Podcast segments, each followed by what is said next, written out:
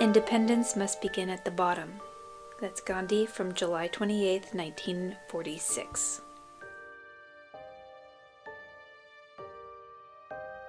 If you really want to get down to the bottom, you're talking about what goes on in the heart and the mind of the individual person.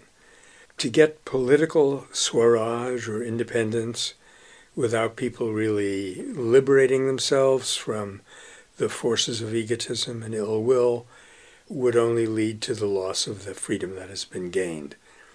So eh, Gandhi was challenged at one point by someone who said, You're taking the word Swaraj. Swaraj is a spiritual term.